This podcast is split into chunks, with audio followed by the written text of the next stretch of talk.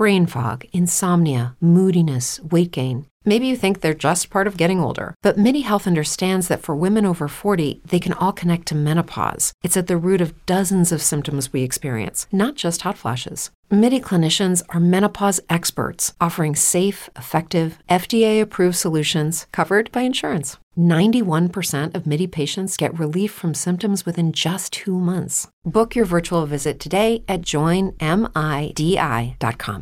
Brain fog, insomnia, moodiness, achy joints, weight gain. Maybe you're thinking they're all just part of getting older, or that's what your doctor tells you. But MIDI Health understands that for women over 40, they can all be connected. Hormonal changes that happen during perimenopause and menopause are at the root of dozens of symptoms women experience, not just hot flashes. MIDI specializes in compassionate care for women in menopause. Their solutions are safe, effective, and FDA approved. Plus, they're covered by insurance. A convenient telehealth visit with a MIDI clinician can be your first step to getting personalized care. They'll tailor a treatment plan for your symptoms and health history so you can get back to feeling great. 91% of MIDI patients get relief from symptoms within just two months. When your body changes, your care should too. Book your virtual visit today at joinmidi.com. That's joinmidi.com.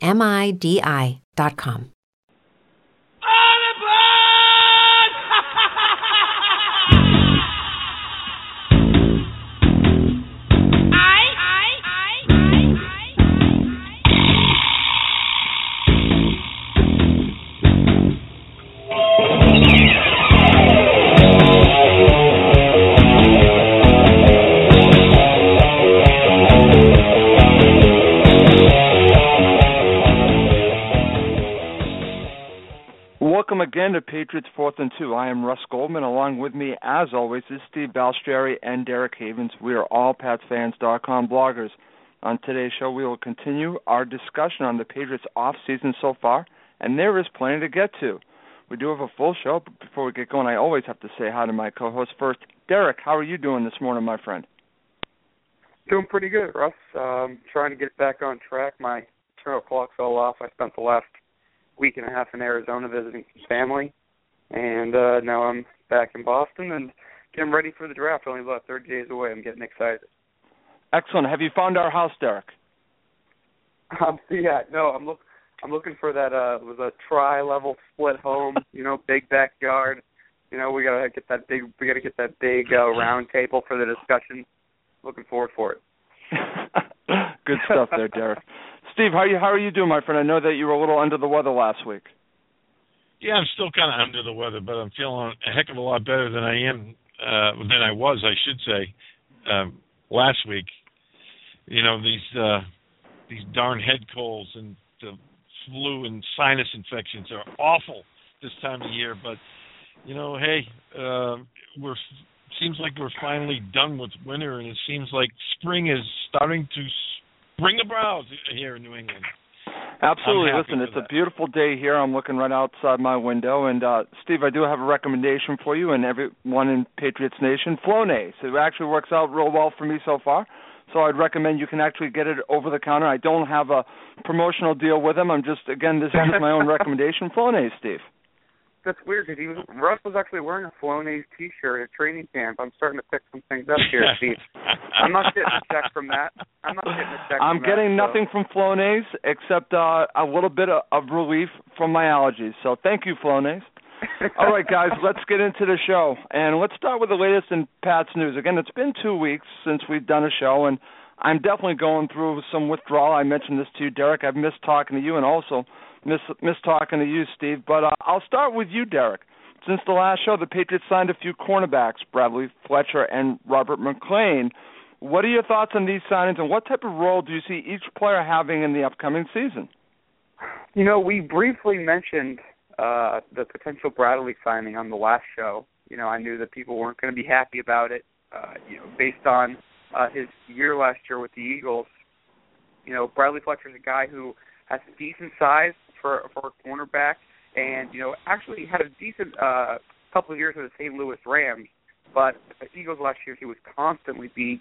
Uh, you know, he a lot of people remember the game against Dez Bryant where he led three touchdowns. I I I think with Fletcher overall, uh, you have to just kind of bring him in and say, okay, here's a guy who we we think can uh, you know can help us out. He had a bad year last year.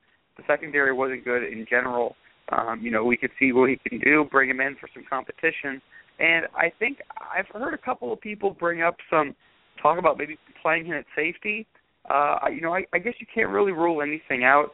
Obviously, the Patriots have Devin McCourty, but but Patrick Chung, you know, you could easily talk me into you know maybe upgrading over him or adding some depth behind him, whatever you wanted to do. I think for both Fletcher, Russ, and McClain, I could see them, the Patriots rather, just kind of bringing in these guys and put you know throwing them against the wall and seeing if they stick, for lack of a better phrase. Um, you know, McClain to me, it seems like he'd be better primarily in the slot given his size. I believe he's only about five nine compared to Fletcher, who's about six feet tall. And you know, McClain had a decent year uh, at times last year, but really, but really was asked to do a lot more than he was probably comfortable with, and was exposed because of it. So, it, I don't think you're going to look at either one of these guys. Say this is a you know one of our saviors. Um, I, I think really what they're going to try to do is just bring a bunch of guys in. I don't think they're done. I think they're going to bring in another veteran or so and probably draft at least one cornerback, and then have one big competition in training camp. So that's going to be the big group to watch, obviously, because there's you know a, a lot of concern there as of right now.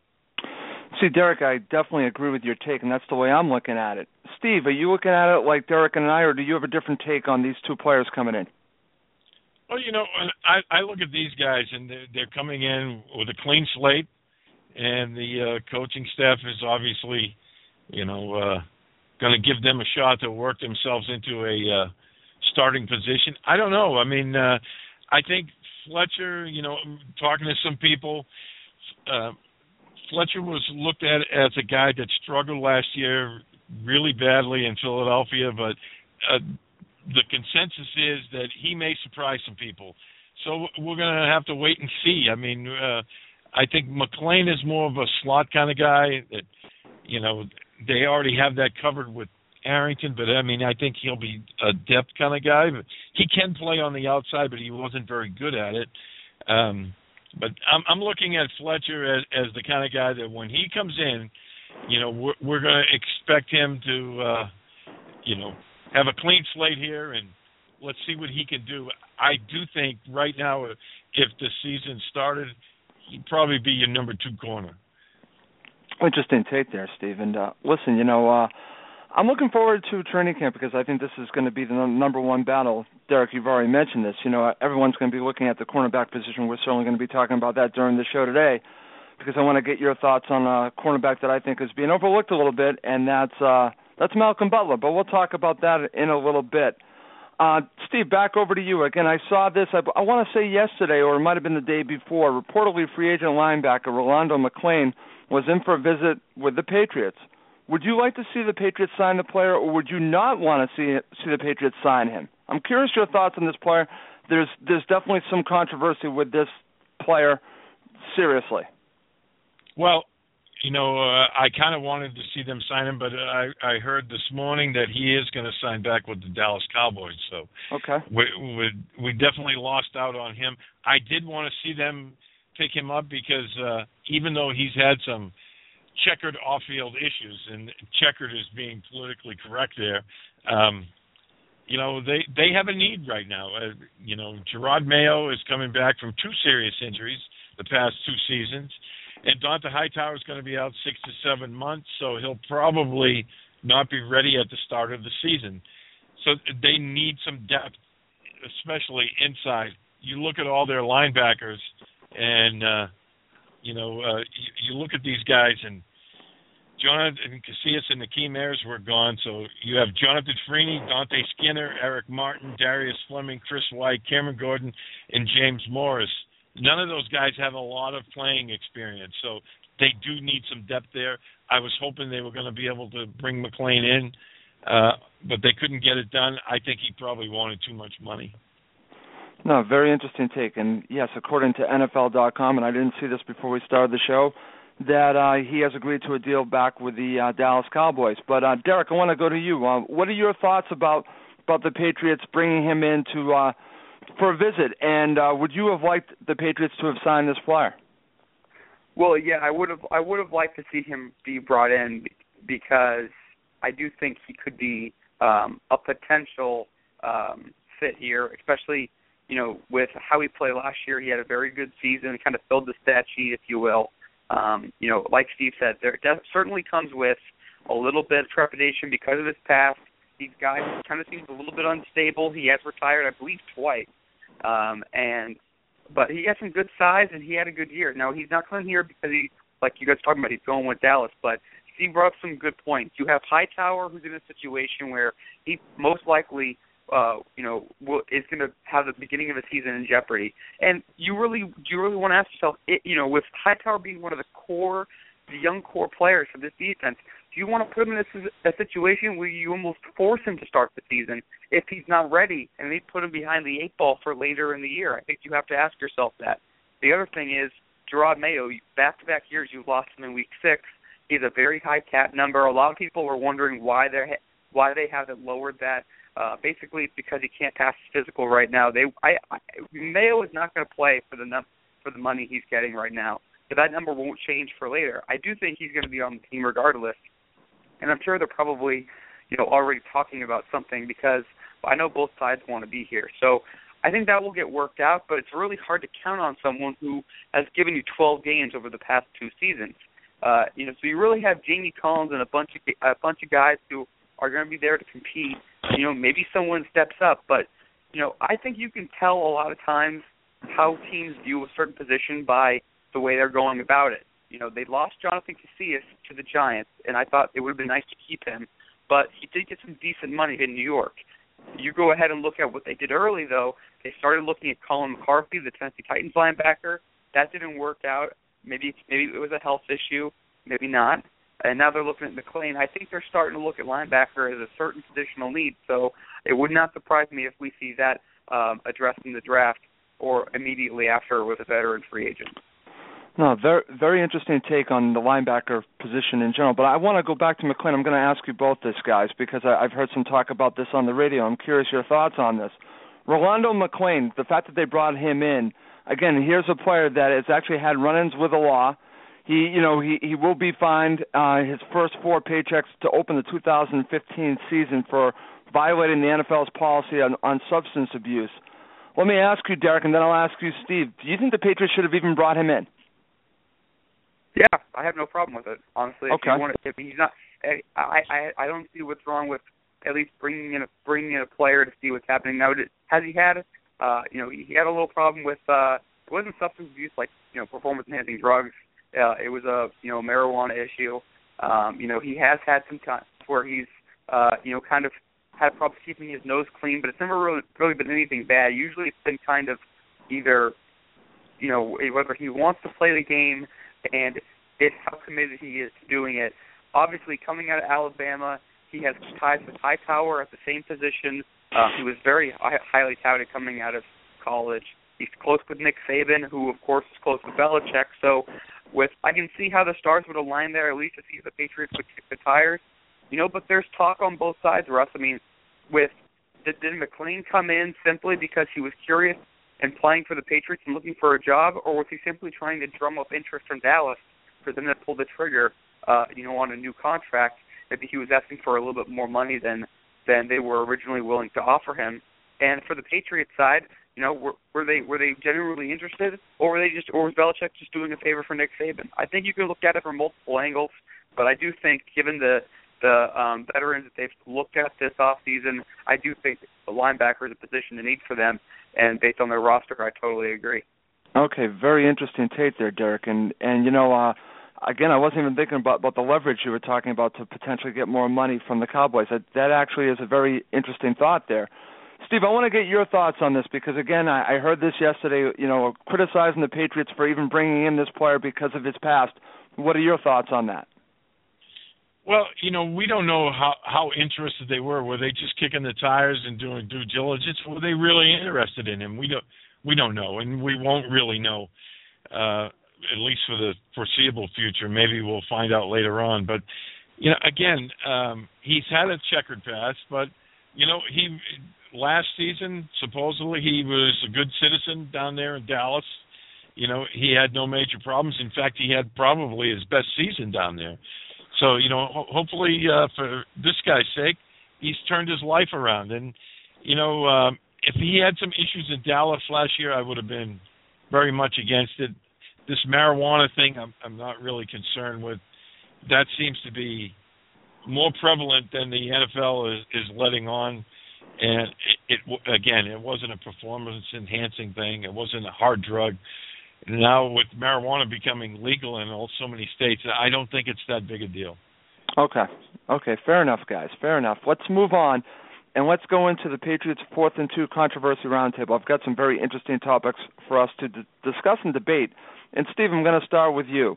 I've talked to you about this offline about uh, about the uh, Devin McCourty signing, and I actually think it has something to do with Darrelle Revis. So I'm just going to ask you: Do you think the Patriots signing of Devin McCourty had an impact on trying to sign Darrelle Revis? No, I don't. Uh, you know, at first I I did, but then you know when I saw that the numbers that the the Jets were offering, the Patriots, there's no way even if they hadn't signed McCourty, there's no way they could have offered that kind okay. of money. It would have it would have hamstrung them, and uh, they wouldn't have been able to sign McCourty as well. And you know they probably wouldn't have been able to sign Sheard or anybody else. I mean, they probably would have had to sign Revis and wait for the draft and sign their draft picks. So uh, at first I thought it might have, but then you know, and even Revis said uh, the Patriots' offer wasn't even in the ballpark. So he, I I think he had every intention of going back to New York and signing for the most money that he could get, and which is good for him. I I think that's a great move for him. Um, personally, I, I'm not sure. Professionally, it's going to be the best thing for him, but you know that's his decision. That's that's hundred percent right there, Steve. It's his decision, and if I'm understanding you correctly, you're looking at it that that regardless of McCourty, this has nothing to do with Revis signing with the Patriots. You don't think he would have, and you don't think the Patriots would have uh, come up to the terms of what the Jets offered. Nope. Okay. Over to you, Derek. What are your thoughts on on this? Do you see Devin McCourty's signing having any effect on trying to sign Darrelle Revis? Do you do you link the two, or do you not link the two? Um, I don't link the two. I think that uh, once they signed McCourty, which I was, it it, it seemed like Revis was going to be the more likely guy they were going to be able to retain. At one point, it looked like Revis or McCourty was going to be going to, you know, Philly or New York or, um, you know, Jacksonville, but you know it didn't work out like that. They they gave McCourty decent money, but the Patriots like to structure their um, contracts certain ways. They like to have you know some options in there. They like to have some team insurance. It's not like them to to you know put a fully guaranteed contract up there, and that's why I think uh, the Revis's contract and in Revis's mind, it you know it wasn't even close. I can't really blame him for that. I'll never really really get you know a player or you know in, that kind of position to take a lot less money because I think when you're talking about a ten million dollar difference, reportedly, know, that's that's a lot of money, you know. So uh, I would say, I would say for Revis, we we would know we knew last year that New York was his first option and the Patriots were his second option. Um, so I think after he won this year, his first option was still New York, and um, but I, I do think that if the Patriots were close, he would have come in. I just think the Patriots didn't want to put themselves in that position. Do I think do you know do I think the Patriots could have extended themselves uh to get to get it within the ballpark and make it a make it a legitimate run? I do uh because I think you're I think they you're able to maneuver the cap a little bit like that. Um but at the same time like Steve mentioned I do think it would have uh, you know putting a deal like that in place would have certainly had forced them to make a lot more moves yeah. um, you know, in order to you know, in order to lower other you know, the cap number in other places. And it would have probably hampered their ability to sign a guy like Sheard and and you know, et cetera. But um I think a lot of fans would probably say it was worth it. You know, I don't know I don't know. I I, I guess we'll have to find out how they respond and how they uh, you know, and, and how they fill that hole, you know, because right now on, you know, April 1st, it doesn't look good, but we'll see how it looks in, you know, 3 or 4 months. No, listen, it's a very good point there, Derek. And uh, you know, listen, as a player, I I of course wanted Darrelle Revis back. But when you look at the contract and you and you look at what potentially the Patriots would have had to have done to keep him, and uh, you know, again, it would have cost them in other ways. And that's why, again, you know, it's funny because I'm actually glad. At the time, I was willing to think of uh, of the Patriots without Devin McCourty, but I'm I'm very glad right now that they brought him back. And uh, I know this is going to sound bad because it's going to sound like a Patriots word, but um, they got good value for bringing him back. It, for me, it sounds like they value Devin McCourty more than they value Darrelle Revis. That's just my opinion. I'm just talking about for what they got him at and for what he's offered the Patriots. I think they see more of a long-term value for Devin McCourty than they do for the long-term value of Darrelle Revis. Does that make sense, Derek? Well, I don't know. I mean, it's hard to say he got a lot of value because I'm I'm pretty sure he got the most. I could be totally wrong, but I I, I think he got McCourty got the most guaranteed money of any safety in, in history. Am I correct on that, Steve? I, I I'm not I thought, sure. I thought I thought the 28 and a half he got in terms of guaranteed money was more than even Jairus Byrd or Earl Thomas. Uh, we can maybe look that up while we're doing the rest of the show, but uh, but obviously they do see a long term more long term value Russ. I mean he's a younger Yeah. he's a younger player. And and I think it would have been a really you know, does it does it stink in a way that Revis left? Of course it does. You know, we know Yes, I, yeah. I think anyone, whether you're a fan or analyst, likes seeing Revis on this team because it made it it made it very interesting. It gave some good balance to the team with the defense like that. But at the same time, it would have been a very bad look to let McCourty go for several reasons because it it kind of goes against what you preach in terms of you know we we brought you in, you did your job, you kept your nose clean on and off the field, you're a good leader. They've already lost some leadership in this locker room. To let McCourty go at that stage, I thought would have sent probably left a bad taste in some players' mouths, like you know, like guys like Jamie Collins or Dont'a Hightower or even Chandler Jones. You know, I think that would have I think that would have been a bad look to let him go. And he's a very good player, so uh, you know, I, I certainly think the long term interest there was there. See, Derek, I'm glad that you explained it that way because you you explained it better than I just did. That's what I meant by long-term value. You totally Right. actually did me a solid. So thank you, Derek, because you really went. You said what I wanted to say because again, it's a player that they drafted, a player that they brought through the system. It's a player they want to be one of the faces of the franchise, Devin McCourty. Nothing against Darrelle Revis, but he was a rental. Um, they, I, I, it, to me, it looks like they valued Devin McCourty at, at a different type of level as as more of the face of the franchise moving forward from from the time he walked in the door. Hopefully, by the time he leaves the Patriots, he'll be a Patriots player. I think that they look at him, they value him differently. Like I said, long term value. Steve, what are your thoughts on this? Again, Derek actually got to the point I was trying to make. Yeah, I agree with Derek. I mean, I, you know, when you're looking at McCourty, I mean, he's a guy that's just now starting to really enter his prime. And you know, when you're looking at him, I mean, I think he can still be expected to play at a high level for quite a few years at safety.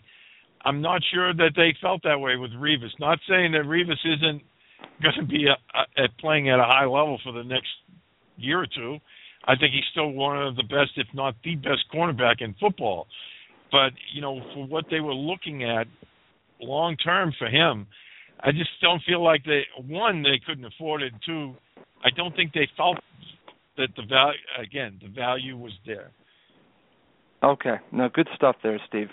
All right, let's move on. I'm going to go right back to you. I've talked to you about this player offline, and I've given this some thought because, again, when we're talking about the cornerback position, you know, um, with Darrelle Revis leaving, obviously fans and, and media alike are concerned about, well, what are the Patriots going to do now? And there's one player I haven't heard that much talk about, and I think part of the reason is because of what he did in the Super Bowl, meaning Malcolm Butler. Malcolm Butler won the game for the New England Patriots. It was a tremendous play. It's something we're always going to remember.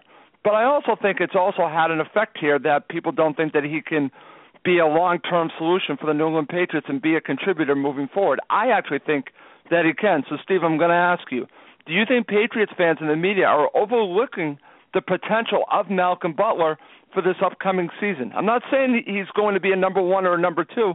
I can see him being more of a contributor than people are giving him credit for. Absolutely. Uh, you know, um, I think if if the season started today, I think Butler is one of your guys that's, that's starting the, the, on at the cornerback position. I mean, you look at this guy, when when he they brought him in last year during training camp, I don't think any of us gave him really a shot at the start of training camp of making the roster.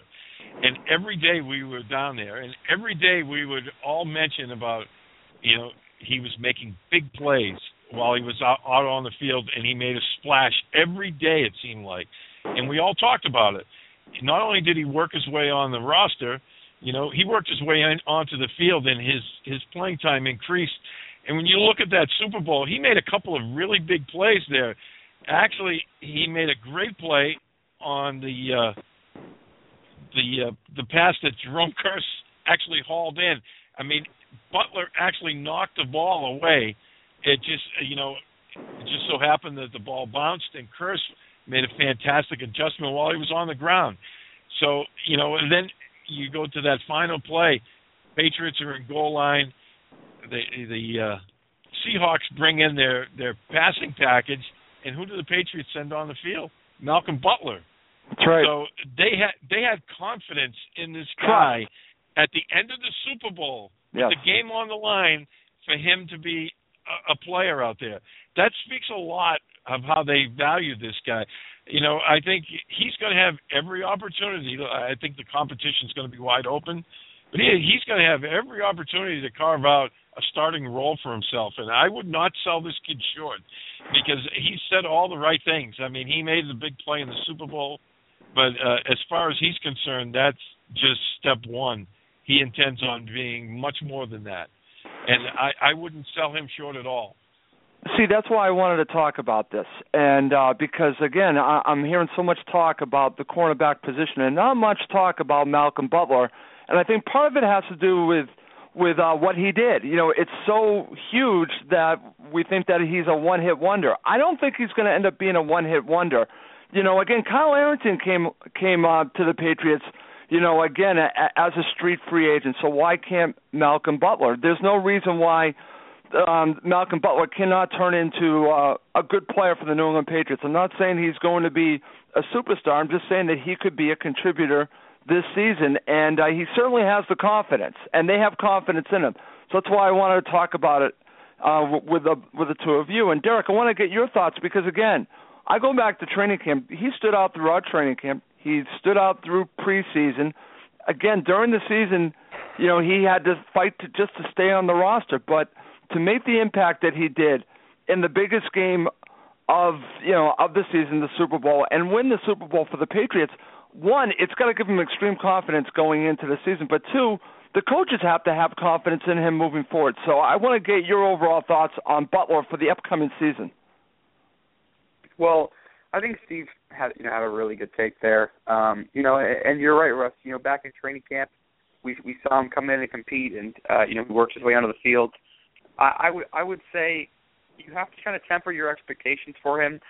Be, but at the same time, I, I mean, I, I I certainly right now would pencil him in as a starter. I think you have to right now, uh, based on the current personnel.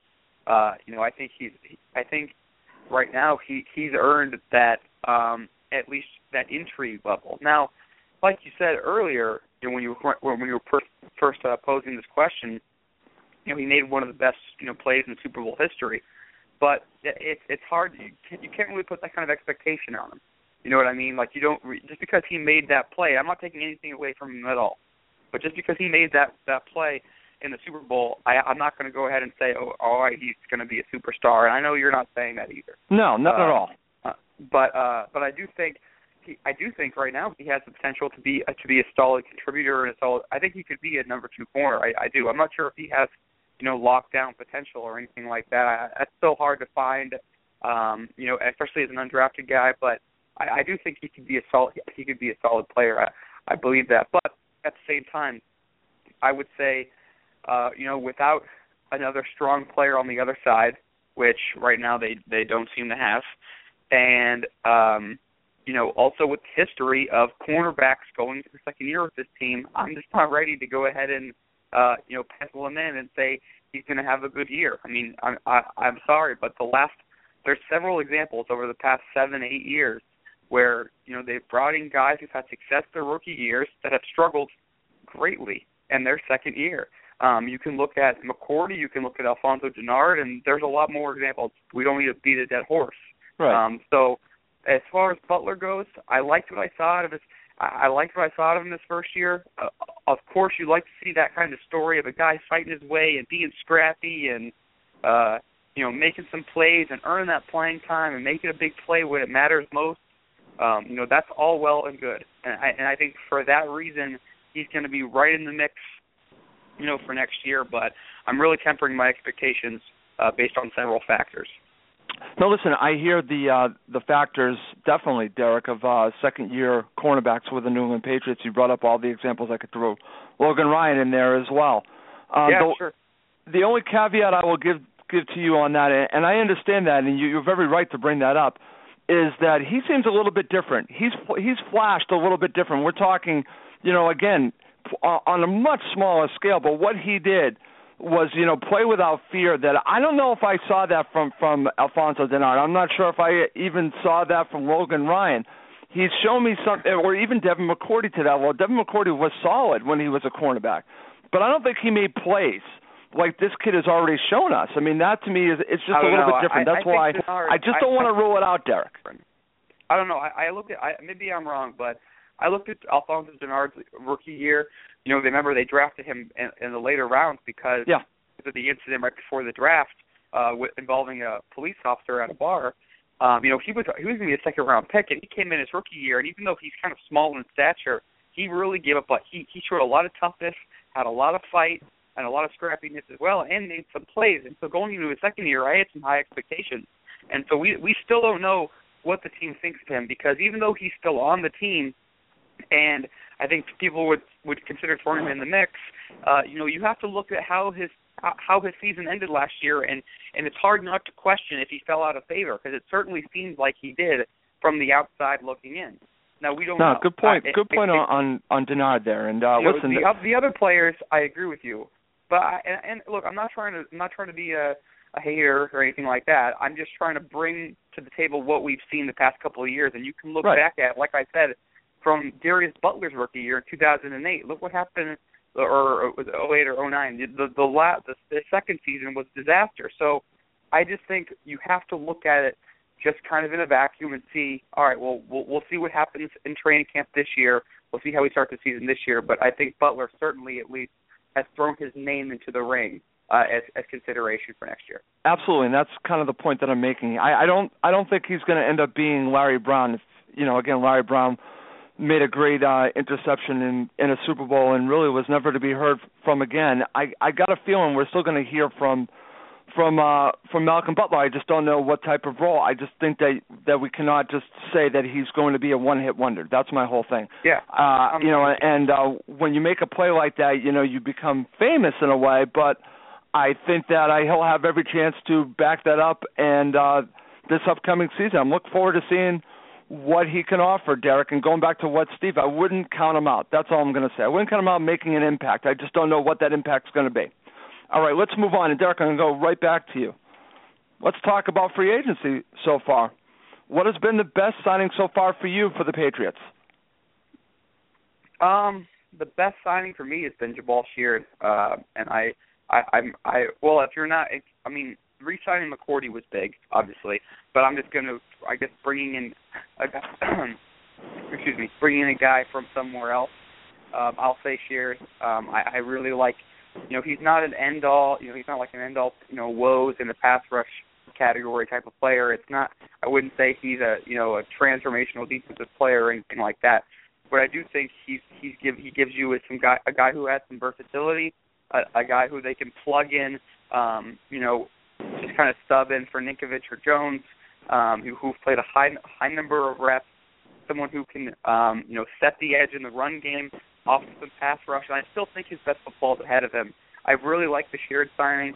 Um, I think it, it gives the team a lot more flexibility, and I think his upside um, is still yet to, you know, I, like I said, like I said a second ago, I, I think his upside is um, still a little bit higher than what it is now. We'll we'll see, but I, do think he's a good fit here, and um, you know, I, I know this is not a popular opinion. Um, you know, I've talked to people about this, and I I get I get a lot of hate for it. I like Chandler Jones. Jones, I do. but um, I, I'm not ready to hand him a big contract when his contract's up because you know he he's shown some pass rush ability, but I I'm always kind of waiting for a little bit more from him. And you know he's had problems staying he's had problems staying on the field. And uh, you know last year he had he got hurt, and uh, when he came back, you know he was really he was really killed in the run game a lot. I thought I thought he was washed out towards the end of the season. Um, you know I I want to give him the benefit of the doubt because uh, I remember last year in preseason we saw a lot from him but I, I'm I'm just not ready to pencil in Chandler Jones as a starter for the next couple of years. Um, and uh, so I think to have a guy to kind of back him up in case he's injured, um, or just to you know, like I said, sub in for Ninkovich because he's playing so much. I think that's a really good move for the team. It kind of gives them some insurance um, moving forward. So I like that move a lot, Russ. I love the move, Derek. And uh, what's interesting about Sheard is that that he can actually stop the run. He can set the edge, and uh, yep. that's something that Chandler Jones has struggled with.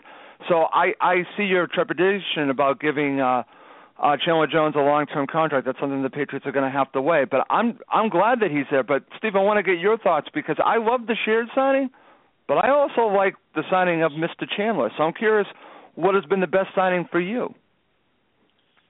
Well. um I think overall the best signing was bringing back McCourty, but you know, right. uh, if we're talking about bringing in new players, just free agents, um, yeah, yeah, free agents. Uh, I, I, think I'm going to go agree with Derek and go with Sheard. I, I love Scott Chandler. You know that. I've been a Scott Chandler fan for quite a few years. I so wanted I. the Patriots to bring him in. I think he's going to be outstanding in this offense. I, I really do. I think he's going to be a huge you know, weapon in this offense, and not in numbers, uh, just what he's going to bring to the field opposite Rob Gronkowski because it's going to create options. But I'm looking at the defense and you know what the Patriots are going to have to do this year. is They lost, you know, Revis and, and Browner, so they're going to have to have a better pass rush. And I think Sheard is the kind of guy. He's going to be one of those under the radar guys that you know, when they signed him, there wasn't a big uh, whole lot of hoopla about it. No. But I think at the end of the season, we're going to look back and say, man, that was a great signing because I think he's tailor fit for this defense. I think Belichick and Matt Patricia are going to find a great role for him. And, you know, he's good enough to, to plug right in as a starter. So if anything would happen to Jones or Ninkovich, I, I think they could plug him in and they would not be embarrassed with him on the field and I think having him in there, it's going to create, you know, the opportunity for them to to rotate guys. We've been saying this for the last few years, and they haven't been yep. able to do it. But I also look at, at two other guys that could help this year, and one of them, Zach Moore, was a rookie. He was a little on the raw side last year. but He's got great size, and and Michael Buchanan, who was hurt last year early, you know, he was entering his second season. I'm interested to see what he can bring to the table you know, it, with with these guys in there, I think the the pass rush will be much much better this year. They'll be much fresher at the end of games, and I I really like this Sheard signing. I think he's going to be a really nice addition to this defense. Steve, let me give you uh, a comparison because again, I, I remember when the Patriots signed Brandon LaFell, and there wasn't much hoopla about that. Look how great Brandon LaFell turned out. Do you think the Sheard signing could be even better than than how LaFell turned out? No, I think the opportunity is going to be there. I mean, obviously, it's going to be on him, you know, to to step his game up. I know he's really excited about being here, um, and I I think they're excited about having him here. You know, he was one of the guys that as soon as free agents started, we we looked at. You know, he wasn't one of those uh, sexy, uh, uh, you know, 15 sack kind of guys, but we all knew that, you know, he was a guy they had looked at in the past, and he's a fit and you know, again, uh, when LaFell signed last year, it was oh ho hum, you know, he's just a, a jag from Carolina. And well, he was I a think jag those are my you know, yeah, yeah, he was a jag who, who had a thousand yards. So uh, let's hope uh, Sheard has that kind of success next year. Absolutely, yeah. Steve, and, and I'll go even farther back. And Derek, I'll go to you because I, I remember this. And again, this is this is going far back. You know how I like to go far back. Mike Vrabel. Mike Vrabel came from the Pittsburgh Steelers. Again, not not much hoopla along with uh, Mike Vrabel. Look at the impact he made. Again, flew underneath the radar. I didn't even realize, you know how good he was going to be, and he turned out to be a great Patriots player. So, you know, again, I, I definitely see him flying underneath the radar. In fact, uh, you know, I heard a local radio station talk about the Sheard signing and and saying, well, you know, pass rushers, you know, you got to spend major bucks on pass rushers. Could he be the exception to the rule? Well, I don't know. Uh, I I mean I agree with kind of Steve's take there. I think like I said, I think the opportunity is going to be there for Jabaal Sheard. You know, I'm excited about his potential. I think I said last show we talked about him. I could see him getting in the range of six to eight sacks. I think if he had some kind of a season like that, where he brought some pass rush, was able to get to the quarterback, rotate for some guys, and set the edge, I would look at that as a success, you know, a successful season. If he had the kind of he had the kind of impact that Brandon LaFell had on offense last year, you're going to be look. It's going to be it's going to be a really good look for you know this defensive front.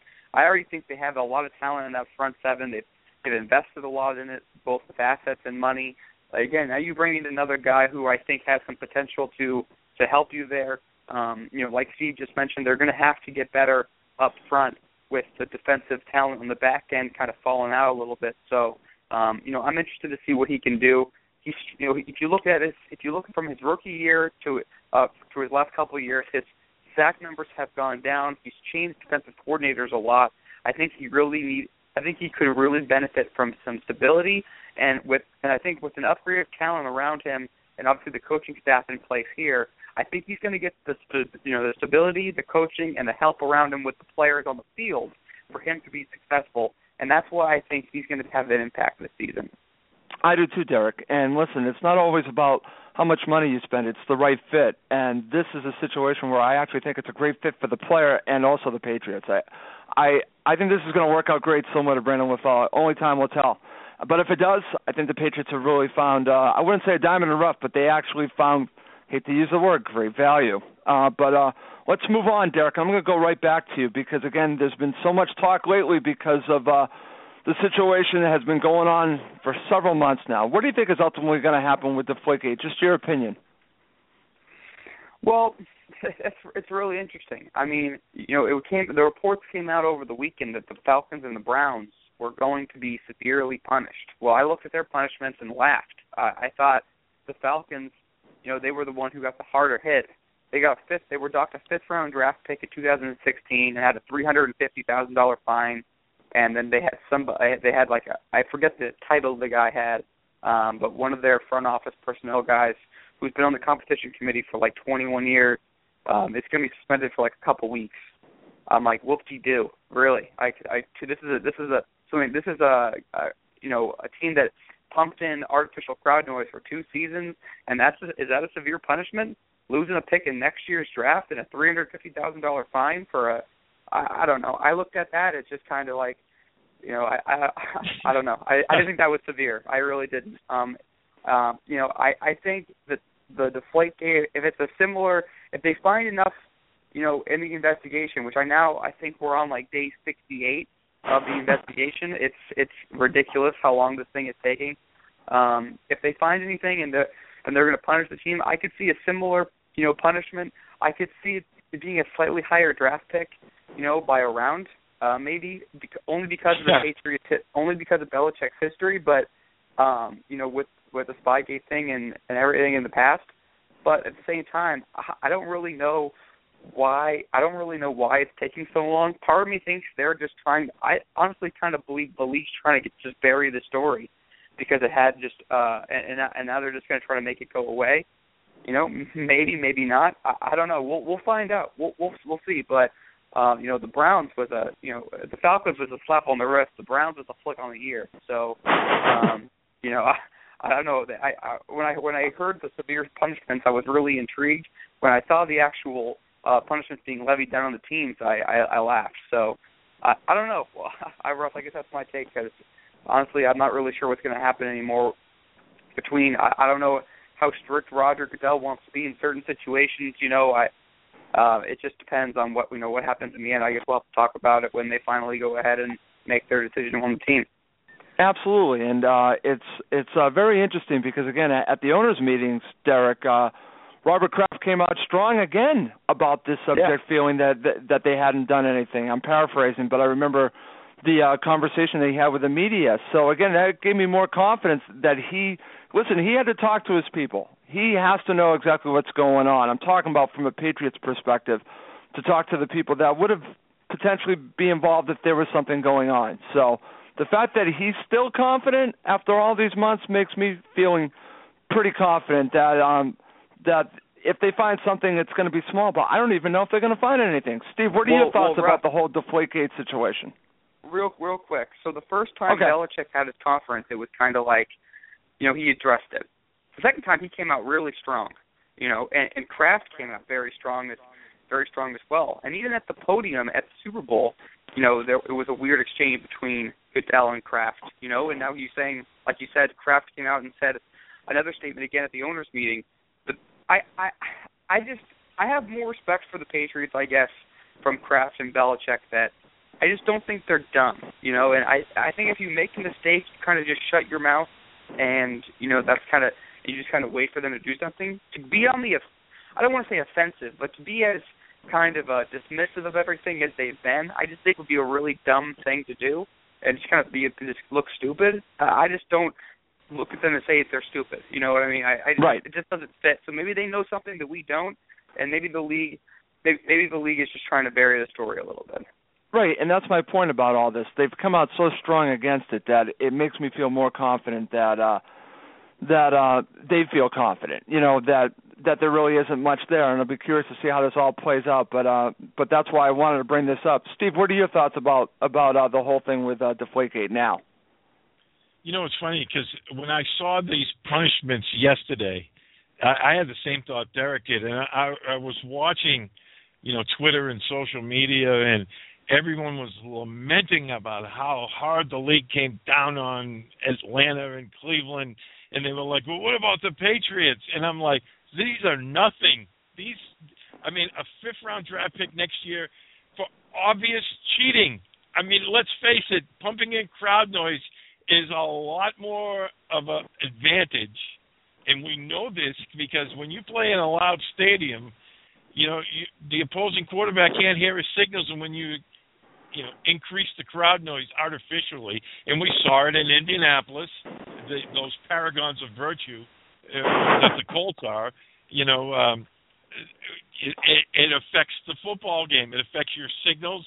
You, you get teams that are, you know, getting false starts, delay of games, and for them to come out with just a fifth round draft pick next season, right. I was amazed, and and I was like, you know, thankfully the Patriots play in an outdoor place with, an open hole at the other end so it never gets that loud. Or uh, because if they were ever accused of this, I guarantee you it would have been a much higher draft pick. And you know, getting back to Deflategate, there's never anything been there about this whole thing. I mean, we're we're now in what the third month of this. They can't find anything because there's nothing there.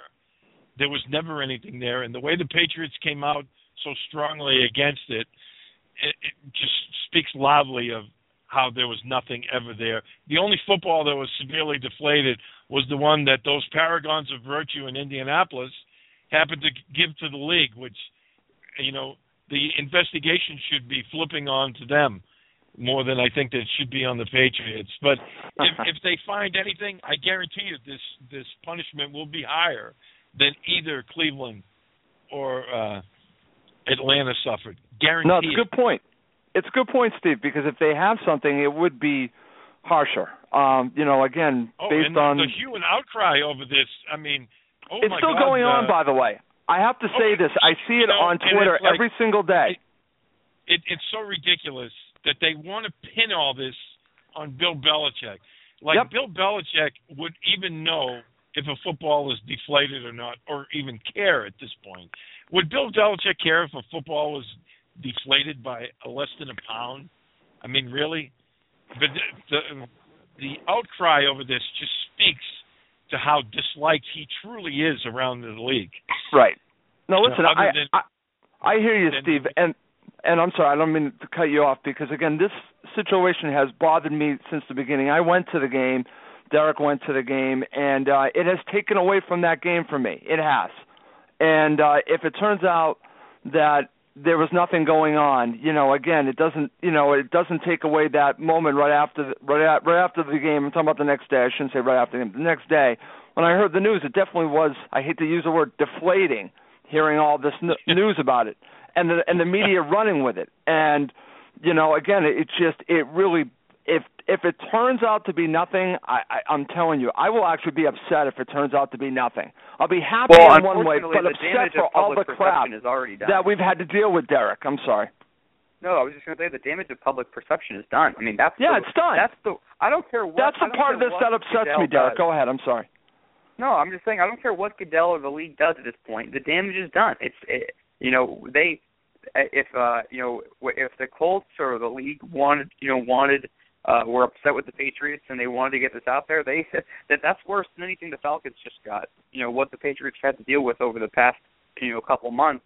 Uh, you know, off the field dealing with this situation in terms of a in terms of a distraction and, and the negative comments and you know whatever. I think what hurts some fans, some, is that you know a lot of people looked at you know you haven't won anything since Spygate, yeah, you know all that stupid all those stupid comments, you know which is stupid in itself, but um, I would say, you know, for this, all, all some people are still going to be like, well, you guys still cheated again with this football thing, and it, right, it, it doesn't matter. I think I think it doesn't really change the minds of anyone who looks at the team before. I think if you look at the Patriots as, as a cheating, you know, dirty franchise, then you're still going to with or without the story, and if you didn't, you don't. You know, I, I think it's just one of those things. But I think the damage has been done simply in the, you know in the beginning, and it was blown out of proportion. I thought the foul. I thought the Browns thing was kind of stupid, but it is a rule, and I hate people saying, "Oh, it's kind of a stupid rule."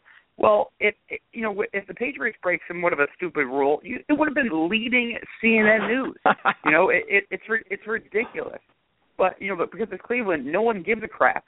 So and the Falcon and the Falcons, I I'm surprised the Falcons didn't get more talked about. I really I, I was really surprised by it because I thought I, I, to me, I don't really know. I think Steve mentioned this a second ago. He thought the crowd noise was worse, and I'm not trying to take a fight, Steve. I'm not even disagreeing with you, but I think you can make the argument: crowd noise versus underinflated football. I mean, it's I, I guess you know they both affect the game. You could make an argument for both. I'm I'm just playing devil's advocate here. Um, yep. You know, I think they're on similar levels in my mind, anyway, and or you could make the argument for it. And so, if if that's the case, if, if that's the case, if they're on similar levels, then why wasn't the Falcons talked about, you know, even more? It's because it wasn't the Patriots, because they haven't been, you know, one of the more successful teams uh, over the past, you know, 15 years or so. But so to me, Russ, the most damaging part is over. You know, whenever they go ahead and slap a fine or whatever they decide to do, or they say, "Hey, we were wrong," they can come out and say, "We were wrong." It won't change the minds no. of the public. It's, it's over.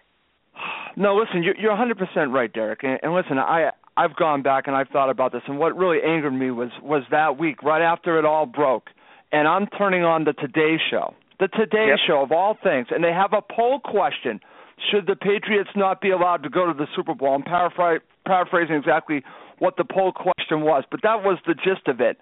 You know, basically yep. asking the nation, should the Patriots go to the Super Bowl because of the Deflategate? That's how ridiculous it was. And that's, that's how ridiculous that's, this whole situation is, and it's not going to change the the public perception. It's it, it's done and dusted. It's it's done. But you yeah. know what? I will feel vindicated if they come up with nothing. I will feel that that the Patriots have been vindicated, but public perception will not change. You, you're right about that, Jared. Let's sure. move on. I mean, if, if they if they say we if they say you know we were wrong, this is what happened. This is what the investigation shows. Oh yeah, Patriots fans are, are going to be more annoying than you know we already are. We're going to be throwing double barrels to everybody and walking around As with our chests out. And Yeah. They should. Yes, Yeah, we should we should feel vindicated if they come back with nothing, Derek. We should all feel vindicated. We should. If that if that's the result. When when when this allegation was made, the sentence was already being pronounced before they even started an investigation. The, yeah. the Absolutely. Made, It was it The was a Colts pure witch. It was a witch hunt. Absolutely. It was witch a witch hunt. the Well, Colts again, made it, they made an allegation, yeah. and the next thing you know, they were pronounced guilty, and people, the national beat writers were already saying Belichick needs to be suspended. The game should be, you know, uh, thrown out, and the Colts should go to the Super Bowl. Give me a break. This was Yeah. Right. ridiculous. And, Right, you but- know, uh, another thing that nobody talked about, and nobody's still talking about, The Carolina Panthers cheated because they were warming their footballs, which is against the rules. We haven't heard a peep about that. No, no, we, no, don't, hear, it, we don't hear about anything. And also, let's- the thing that bothers me the most about the Deflategate thing is, Okay. look, I understand. I have no problem if if Tom Brady or one of the ball boys or Belichick himself, I don't care. Someone in the Patriots organization, they show clearly manipulated the footballs. I and I understand it's circumstantial as it is now, but if they show that one of them actually did it, then they deserve to be punished. I have said that all Absolutely. along. It's a stupid I agree with you, Derek. I, it's a Yep. stupid rule, but it's a rule. I'm okay with that. What I have not been okay with is what you guys just mentioned, what we all kind of just mentioned. It was the public hanging and lashing of, of Belichick and the Patriots before anything happened. And and while it's on the same, while, while it, it's not the same thing, it's on a similar level to the Falcons thing. And the Falcons have gotten almost no press. And as soon as it came out for the Patriots, it was leading, you know, shows like Today Show, like the Nightly News, which is just ridiculous. It was taken to an un, uh, you know, just a totally absurd level, and that's what I think is most accept- upsetting to me. But you know, it, it is kind of what it is. I guess we'll we'll talk about more, you know, later. But uh, I'm sure we we all like we all want to vent about that a little bit, and you know, I think we're all right. But we'll have to just wait for another 66 effing days until this report is finished up, and then we can figure out, you know, where we're at. Well, very good stuff. Listen, I think I felt like I needed to vent, so I'm glad that you guys had your chance as well. And and and in my opinion, it was a complete witch hunt. But like you said, Derek, if for some reason the Patriots are found guilty, they got proof of that, they should be punished. I, I, I will go on record as saying that I agree with you 100% on that. Let's see how it all plays out, and if if they did nothing wrong, then uh, then the Patriots will, will be vindicated, and I'll feel that the Patriots have been vindicated. So I'm curious to see how it's all going to play out. But um, but again, they were they were you know, they've already been convicted in the uh, uh, court of public opinion, and nothing's going to change that, even if they're found innocent. But again, the damage has been and, that, done. and that's how and that's how it happens on social media nowadays. And Yeah. I, believe me, I'm as I'm as plugged in as is uh, anybody. You know, I, I grew up I grew up in the social media era, and now if you do something, it's no longer innocent proven guilty. You got to prove yourself innocent because immediately you are burned alive at the stake if you do something. You know, if, if an athlete if an athlete does anything or anybody who has a name for themselves, you you you you make a mistake, and all of a sudden you are pretty much just uh just killed on Twitter and everything else. Which you know some people are just having jokes about it, but the long term effects can really hurt you, and that's why it's damaging. So I don't think Robert Kraft and Belichick have gone so far out there because they're trying to protect their brand and their business because Right. it is damaging. You know, I and it, it uh, I don't know. It like we said, the damage is done. Uh, I guess it's time to move on. Let's talk about something else because we're all fired up. And I have another great subject to really keep us fired up. And uh, Steve, I'm going to go to you. What do you think will happen with the tampering charges against the Jets in regards to what Woody Johnson stated about Darrelle Revis? What do you think is going to happen here?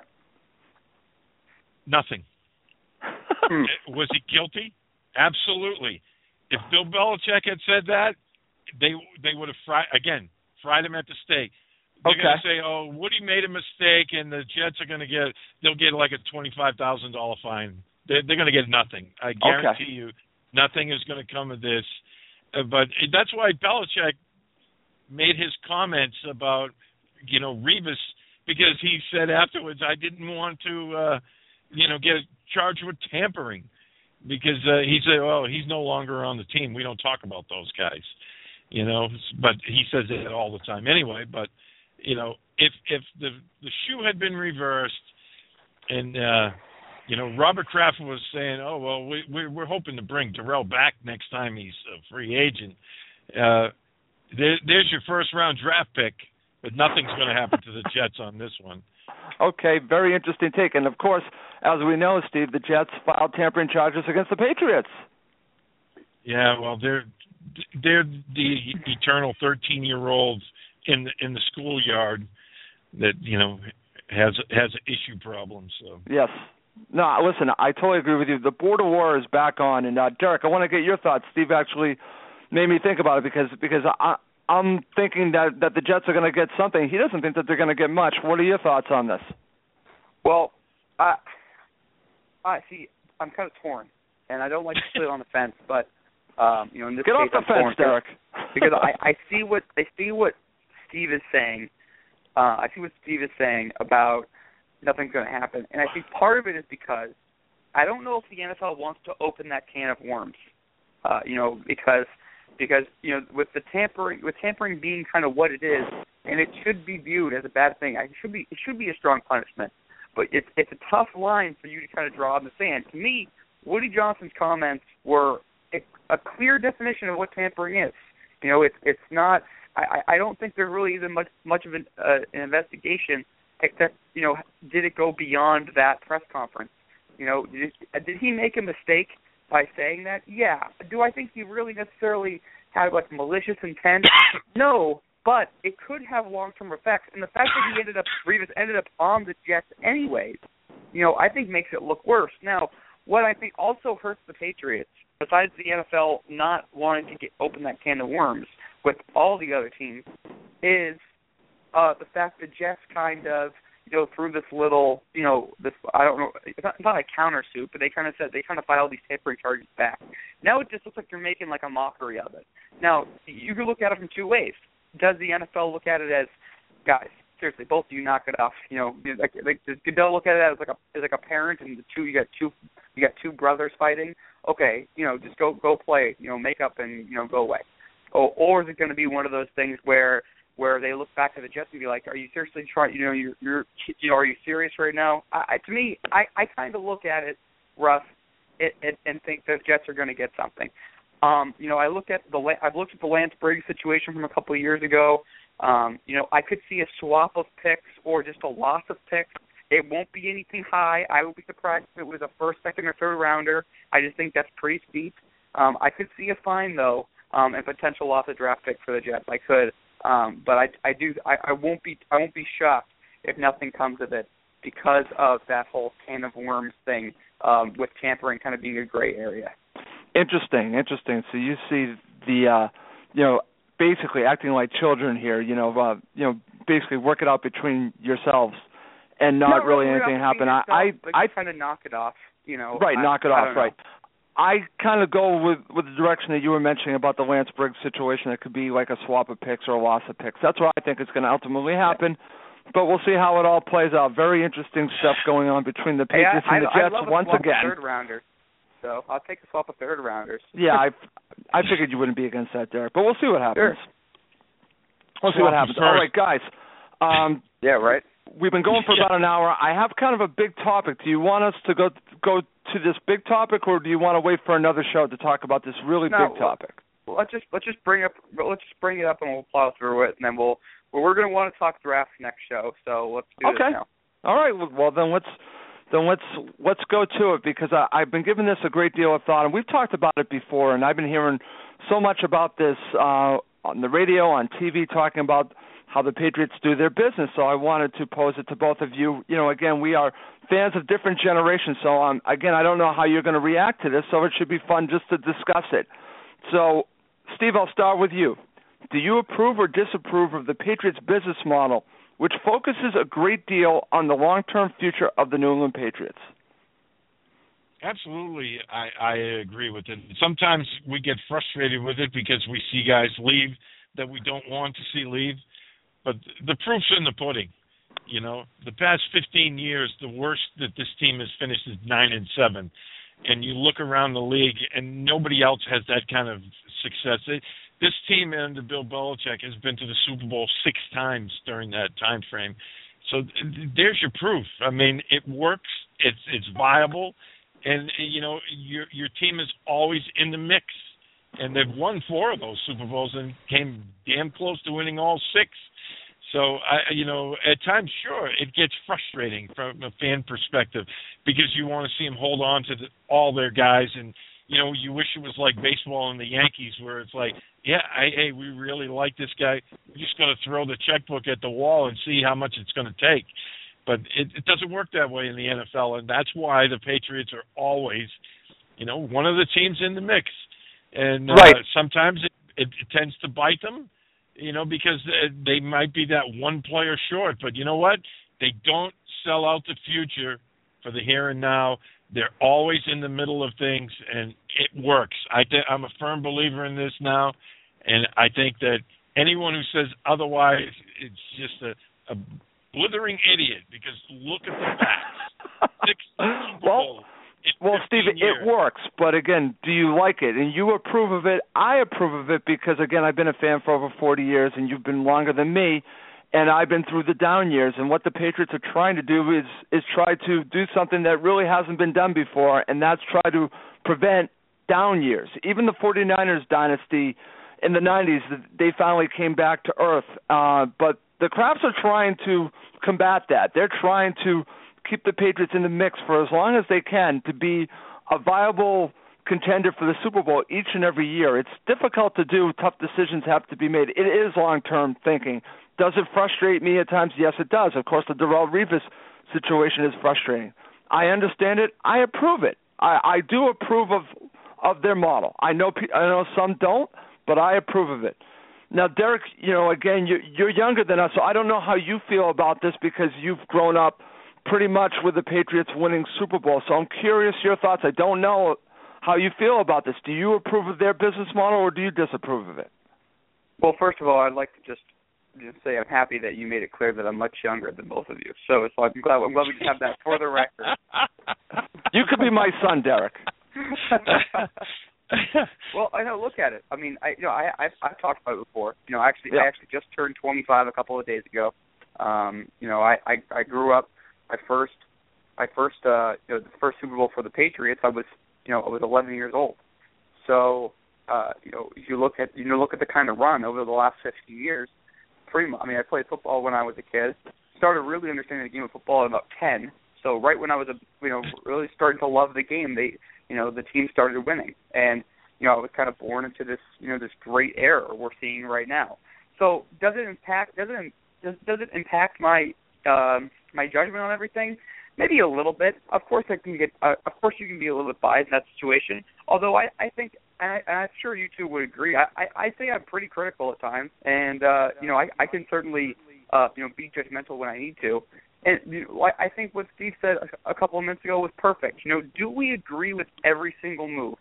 No. And I think, and look, I think there would be a lot more outcry, and it would be a lot harsher um, you know, if the results weren't there. But at the same time, you would have to be an idiot to totally disagree with this because look at the results. You know, are they winning? You know, did they have a stretch recently of not winning a Super Bowl? Of course they did. They had a problem finishing the job on certain ends. But you know, you could look at and you could look at that and say, sure, uh, you know, you it was it was a um it was a drought, quote unquote. But they got they had gotten to two Super Bowls and were within a couple plays of winning either of them. So you know, you look at the success, the overall, you know, how they've built, you know, how how they've built the franchise, not just the franchise on the field, off the field, in terms of making the brand one of the more recognizable names, growing Patriot place, everything. I think it's part of what they want to do. They're trying to grow everything on and off the field. It's hard to be um it's hard to be against that. I understand they're in it to make money. I just don't like when I think certain situations are money affected. The Revis thing, I look at it and say, you had the player, you had the results, and I think it was a money issue in terms of them not wanting to overextend themselves because their their their model. It's frustrating to see a player like that walk away, but again, even though it's frustrating now, it's hard again, like I said a second ago, to start this to really be against it because you've seen how they've been able to be so successful. Now, I, say the other thing I'll say real quickly is, will this work without Tom Brady here? Will it work without Bill Belichick here? We don't know, and I have no. a hard time believing without an elite head coach and elite quarterback, this system works out really well with them being ultra competitive. You know, I'm not sure. I, I'm not sure the answer to that. I know, unfortunately, we're going to have to find out in a couple of years how how it looks. But when we get to that bridge, we'll cross it. Um, but for right now, I, I, I do think, uh, even though you can be frustrated at times, you'd be stupid really to go against it. You know, it, listen, it, it's an interesting discussion. That's why I want to bring it up. And Derek, I think you did an excellent job of breaking down your thoughts on it, and Steve as well. Because you know, again, I hear about this. You, you know me. I, I have an issue. I, I listen to way too much sports radio. You know, I do. Steve yells at me all the time. What are you doing listening to these guys? But I do. I do, and. uh and I hear this, and I hear all the talk about about the Patriots and how they spend their money, and I, you know, I've always looked at it this way. I remember the bad years. I remember how the Patriots were before Bill Parcells, going way back to Billy Sullivan. You know that that whole era. You know there there were some good years, but there were a lot of bad years too. Um, and uh, when Bill Belichick came, uh, along with Scott Pioli, because you have to bring Scott Pioli into the conversation it really changed how the Patriots did their business along with the Krafts. They they changed their model, guys. They changed how they did their business because the Patriots gave huge contracts, um, huge contracts before Bill Belichick came in. They actually gave huge contracts to Willie McGinest. They gave huge contracts to Ty Law, huge contracts, you know, uh, again to Lawyer Milloy, you know, and many of them might have been, I guess you could say, player friendly more than team friendly. I, I I hope that the deals are both, that they can be team and player friendly. Well, the Patriots look, definitely have changed their model. that can be Go ahead, the Derek. I'm sorry. No, I'm sorry. I, it's hard to uh, with on phones. It's hard to interject real quick, but I was just going to say, like you like you said, with with teams that were bad and they become player friendly. If you look at a team like the Raiders have been in the past, that's one of the worst things you can do is start overextending yourself financially right. know, way too much for a certain player because it, it you kind of interrupts what you're trying to do as a team, and then all of a sudden you have all these players who aren't good, who are just so overpaid. It just totally handicaps you and handcuffs you to to uh, the the cap, and you can get in trouble with that, and you won't be able to build as a team. So for that perspective, you can look at and respect the team building. Doing it once or twice when you're in a when you have a window open of championships, I think could be looked at as different. I think you can make arguments for it. So I think the people who are most critical will say on a certain radio show, you know, the Ruff maybe refer, refers to quite a bit, you know, are people who are most critical, maybe to drum up some of the audience reaction. Uh, you know, I think they, I think from their perspective, or at least the perception that they give on the radio, is, that you know this is a window of opportunity that you have while you're one of the NFL's elite franchises. You know, you, why can't you overextend yourself for a player that is, has been proven to uh, help you win a championship? And I think from that perspective, like, you can understand it, at least in my from my view. Right, but but the whole thing about the whole thing, you know, the, the discussions, you know, again, they go to how the Patriots spend their money. I understand about about extending for one player. We're talking about Darrelle Revis, but it's sure. not just about the one player that that these shows talk about it's a philosophy. It's it's an right. overall philosophy, Derek, that they want the Patriots to be the New York Yankees of the 1990s and early 2000s. That they feel that they have an unlimited budget, that they should be able to bring in whoever they want. It doesn't work that way. There is a cap. We have someone that's an expert on the cap, and that's Miguel. The, the cap is real. I, I don't care what, what what some people think about it. It is real. And Steve, I want to go to you before we end the show because I, I want to talk about one other subject that goes off of that, and that's about the Patriots spending. Because I've heard this, you know, again, you know, talking about well, well, the Patriots don't spend that much. They don't spend what they should be spending. And I get, and, and, and I believe there was a USA Today article about a month ago talking about how the Patriots were were lower in the NFL in in, in spending actual cash. Well, Mike Reiss had an article yesterday, and I'm just going to read a little bit from it I want to get your thoughts on it because again, I think it it talks to um, the myth that the Patriots don't spend money because they actually do. And the title of the article by Mike Reiss on ESPNBoston.com is called "Patriots Rank High in Cash Spending," and I'm just going to read from it. This is from the Mike Reiss article. The New England Patriots cash spending for 2015 is currently at 135.5 million, according to ESPN's roster management system, which tracks every contract in the NFL. The 135.5 million figure ranks as the fourth highest total among the league's 32 teams. The Buffalo Bills are at the highest. Uh, Philadelphia Eagles are second. New York Jets are third, followed by the Patriots, and believe it or not, the Indianapolis Colts are fifth. Um, Steve, I want to get your thoughts about this because the perception is that the Patriots don't actually spend cash. What are your thoughts about this article by Mike Reiss? Well, and, and Mike spells it out, and there's the facts. But you know, if you're a guy in Boston that listens to too much sports radio, as you like do, me, yeah, you get fed this line all the time that the Patriots and Kraft are cheap and they don't spend the money. And I I've been seeing this since yesterday when Ro- Rolando McClain left here without a contract, and uh, uh, it was social media was uh, overrun. The Patriots are cheap; they didn't offer him anything. Here's your proof. Jeff Howe just tweeted this out about two minutes ago.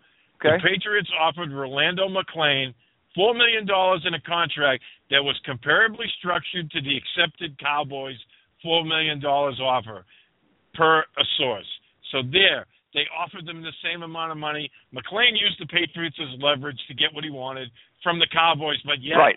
the Patriots are cheap. This is what we hear all the time. It's a fallacy. It's not true. They spend money every year. They just spend it more wisely than other teams, which is why they happen to win what a Super Bowl this year.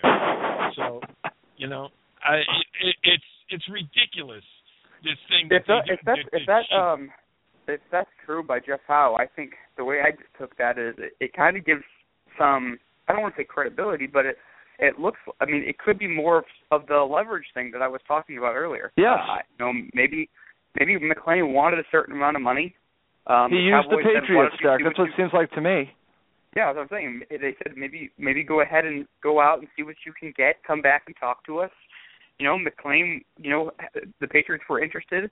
They said, "Here's what we're looking to do." He said, "He said, uh, you know, let me think about it or something like that." He went to the Cowboys. He said, "Sure, I don't want. We don't want to lose you." I mean, that's how I could see it going down. I don't know. I mean, but I, but I look at it as a similar situation with like a guy like Dan Connolly, who's still on the market. You know, Right. the Seahawks were rumored to be interested. They've expressed some interest. Um, you know, the Buccaneers have expressed some interest. I still think the Patriots have told him, "Here's what we're willing to do. You know, go see what you can do. We, we, we you know, and we could just come back and talk to us. Let's see, let's see what we can work this out. If the Buccaneers, you know, offer him a certain amount of money, and they, and he comes back to the Patriots, and they say, you know what, that's too rich for us. You know, best of luck in the future. Thanks for coming in. You know, maybe, you know, maybe sometimes it doesn't work out, sometimes it does. I think the, I think the leverage factor was real here with McClain, honestly. I listen. I totally agree with you, Derek. And uh, you know, it's funny because I started the show with a Goldman. You know, uh, a show wouldn't be complete without a Goldman. Where where I started the show not not looking at uh, at Twitter to see the article that uh, that uh, Rolando McClain had signed with the Cowboys. But again, it opened up the conversation. We could talk about this and leverage. And I think he actually, in my opinion, he used the Patriots to get a better deal with the Dallas Cowboys. It worked out. And uh, and best of luck to him. But it also shows, like what Steve said, that the Patriots were prepared to spend money, and they do spend money. People have problems with how they spend the money. That's what this is really about, and the business model. So, Derek, I want to get your thoughts because when I saw this article about this, you know, again, it just backs up the fact that they actually do spend money, you know, and and the argument that I hear again on social, I see on social media, and also on the radio and TV that they don't spend or or, or people don't like how they spend their money. What what are your thoughts about about what Mike Reiss shared with us? Well, I, I was actually kind of su- surprised based on you know the numbers that were there. For one, of the Patriots that they were in that um, they were in that kind of conversation in terms of cash spending. But the other thing that stood out obviously was three AFC teams in the in the top in the top part of the on the top part of the article. So, But that kind of makes Uh, sense if you think about it, Derek, because they're competing against the Patriots. yeah, I mean, yeah, I, I under I I can I um I on board with that. I mean, I I I just thought I just thought it was an interesting I thought it was an interesting piece. You know, I don't know exactly what the where the Patriots cap number stands right now. I'm sure if we went to uh Miguel's uh, Twitter feed at past cap, we could probably you know go figure it out. Just go ahead and plug Miguel real quick.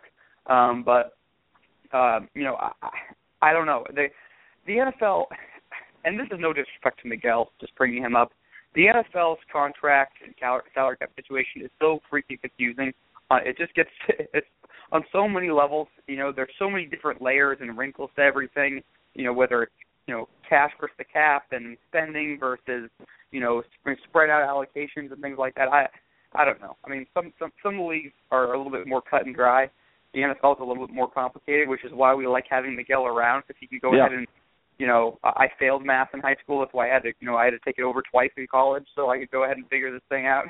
that's why we have Miguel around Right. and uh, that's why. but I, I I can't I can't just you know discuss some of this stuff, but but I would say overall, in terms of you know the the whole cheap notion, I don't think anyone who is a real fan of the Patriots thinks they're cheap. We just we do I think they're budgeted? I do. I think they have a certain you know they have a certain way of going about their business. They have a budget for certain things. They look at it. They look at certain people as important and, and they want around. But at the same time, they they also know that they can't overextend themselves because it will throw off the balance of the team they're trying to build. And again, you look at the results, and it's hard to argue with them. And anyone who really argued with them, um, you know, I, I I wouldn't really respect them much because you're being just totally blind by the by um or just ignorant to what to what has happened over the past 15 years or so. Um, you know, even if you're frustrated by certain moves, and we're using the Revis one as an example because it's right. kind of the most recent thing, you know. Um, but there have been other ones too. I mean, people were really upset by the Asante Samuel thing a couple of years ago when he went to the Eagles, you know. But no. I don't think I don't think you know that obviously worked out well for the team. Will it work? You know, and I think you could make the argument where the Patriots have decided not to spend money on a player, and it looks like it really hurt them. Um, and, and you know, the following season, um, you could look at you could look at that too. Um, you know, you look at I always look back at that 06 season and think about the money they didn't spend on receivers, and I think if they had had you know Deion Branch still when he was still actually making plays, uh, you know, they they might have beaten the Colts after all and gone on to beat the Bears in the Super Bowl. Maybe they'd have another championship. I think you can go back and kind of play. You can play the what if game. Obviously, that's a dangerous thing to do. Right. Um, but I, I do think that there are examples of both ways, and I understand the frustration at times. But overall, the results are inarguable. I totally agree there, Derek. And and by the way, and, and again, I, I would recommend everyone going to to Miguel's cap page um, because Miguel is the best. I just want to mention that that in Mike Reiss's piece on ESPNBoston.com, he says ESPN has the Patriots salary cap space at 6.79 million at this time. So I just wanted to mention that that uh, that Mike Reiss does have that in his uh, post. I definitely would go to ESPNBoston.com just to see it. It's not that long of a of a piece that that uh, that Mike Reiss posted, but again, you know, it's actually angered some media members that he actually wrote this. I'm just going to mention that because it kind of blows blows out of the water their thoughts about the Patriots because the Patriots do spend money, and Mike Reiss shows that. All right, guys, let's wrap this up. Before we go I want to talk to both of you. I want to want to get a sense from what you guys are writing on PatsFans.com. Derek, what do you have up and coming for PatsFans.com? Well, I've been on vacation the past couple of days, so I'm ready to dive back in some things today. Um, you know, really excited to keep you know looking forward to the draft. Only about 30 days away now. Obviously, one of my favorite times of the year. There's, you know, the free agency kind of has died down a little bit, and I think that will pick back up after the draft. You'll see some minor moves here and there, but nothing major. Teams are focusing on the draft, and that's kind of what I'm going to be focusing on, Russ, over the next several weeks. Um, I'm I'm, gonna, I'm working on my first mock draft right now, and uh, you know I think I'm going to be looking at positional needs, how they rank out. Because I think that's an interesting discussion, and that will probably be up over the next 24 hours. Oh, that's great. We're starting with the mock mock drafts. Love it.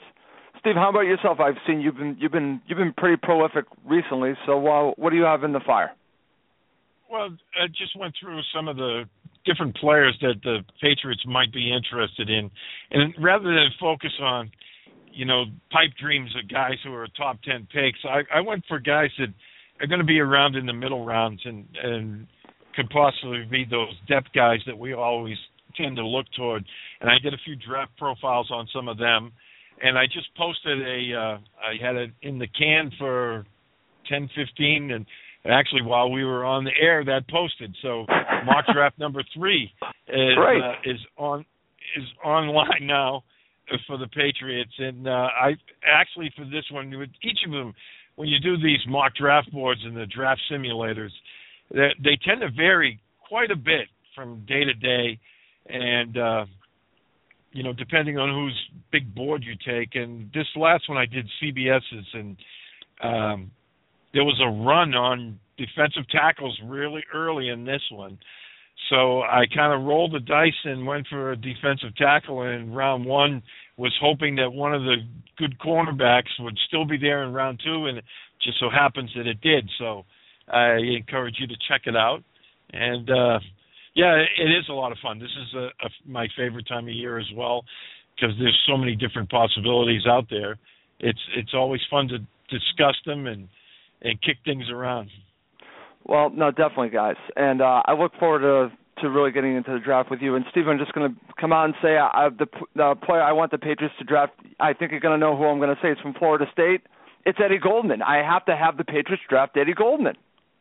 Yeah, he, he was gone. He was gone in the first ten picks. So uh, I know, I know, I know, I know. It's a pipe well, dream. I, I um, Steve, real quick before we go, because we really need to end the show. we need yes, to end we the do. show before we start getting up on another tangent here. Um, you know, we'll talk about it next week. But uh, what uh, is there a player or two that you that you are really really interested in in that first round? Is there someone that you, the more you look into, that you really think would be a good fit for this team? Well, you know the the the guy that's uh that's on everyone's board that's shooting up right now is after you know the combine and his pro day is you know Jones from UConn and uh yep. uh you know he ran a 436 you know uh at his pro day yesterday I mean that's I mean that's blistering fast. I mean if you can run a 436 and this guy has a lot of football smarts. He wasn't really highly thought of before the combine. Then he set a world record for the broad jump. But he's not just a, an athlete. He's a he's a really smart kid. Um, that he was the guy I was hoping that was still going to be there in round two as a cornerback. I think he'd be a really nice fit for the Patriots. Uh, you know, I like it. He's a high character kid. He's very uh, he's very smart. The the only knock on him was that he didn't play against a high level of competition playing for UConn. But I looked at his stats and uh, his senior year. Uh, teams throwing against him had a quarterback rating of 26.4. So Wow. sign him up, coach. Yeah, Okay. no, Byron, Byron, he's talking about Byron Jones, who was noticed for his athleticism, like Steve was saying, but and I don't think he's a shut he's a shutdown corner or anything, but he he I ha, I have seen his name linked to the Patriots um uh, in a lot of recent mocks. Because you're kind of I know, I know a lot of fans are kind of scrolling through mock drafts. I've seen his name linked a lot. Uh, you know, and obviously sticking. Uh, you know, we've seen uh, Dante Scarnecchia at Florida State's pro day. I do think there's that Florida State connection you can be looking at uh, for maybe a defensive lineman or offensive lineman. Um, the guy, the guy I'm looking at still um, at, at 32, and you could talk me into Jones. You could probably talk me into Kevin Johnson. Marcus Peters for me is just really intriguing. I, it, it kind of the uh, kind of the opposite of what Steve of what Steve was talking about. A guy who had a really strong senior season and a high character kid. I'm not saying Marcus Peters doesn't have a high character, but he was kicked off this team, um, you know, which obviously brings in the kind of question about him. But I'd also think because I don't think it was really ended that badly because you know Washington has had him that w- allowed him to compete at the pro day. All his teammates talked about how his how he would constantly talk to them about what what he saw on film for upcoming games. So it could have just been a, a maturity issue. Uh, I look at him kind of like a Janoris Jenkins a couple of years ago. He had a lot of questions around him, but he's worked out pretty well for the Rams. Um, you know, Peters is a guy who I think has number one cornerback potential, and they will be one of those interesting discussions if they're both still available at 32. If the Patriots decide to go, eh, you know, in that direction, you know, are they going to take a guy who is a local talent who has kept his nose clean and ha- has some athleticism and some versatility? Are they going to look at a guy like Kevin Johnson, who's really, really kind of scheme diverse? Or they look at Peters, who's probably the raw talent. I mean, there's a lot of different directions they could go. All three of those guys, I think, are intriguing. But I think what you're getting from Steve I is cornerback is probably the the first need they need to fill. I totally agree with you, Derek, and uh, I'm certainly not against them uh, going after a cornerback early in this draft. And we will get into the draft more in the upcoming shows. Great stuff, great show, guys. I I enjoyed this uh, a great deal. I was going through uh, Patriots fourth and two withdrawal, and this took care of it. Uh, you know, again, we we went almost 90 minutes, guys. I wasn't planning on it, but you know what? We had so much to discuss. It was um, it was fun. Great job by both of you. Before we go, I want to mention you can download Patriots Fourth and Two on iTunes and can now access on Stitcher Radio app, which can be found in the app stores for the iPad, iPhone, and the Android. Also, I'm excited to mention once again, you can now listen to the show on the TuneIn app, which is a wonderful app that I use frequently. Frequently, excuse me. Please do check it out on the TuneIn app. Well, that's it for this episode. For Steve and Derek, I'm Russ Goldman. Thank you again for listening to Patriots Fourth and Two.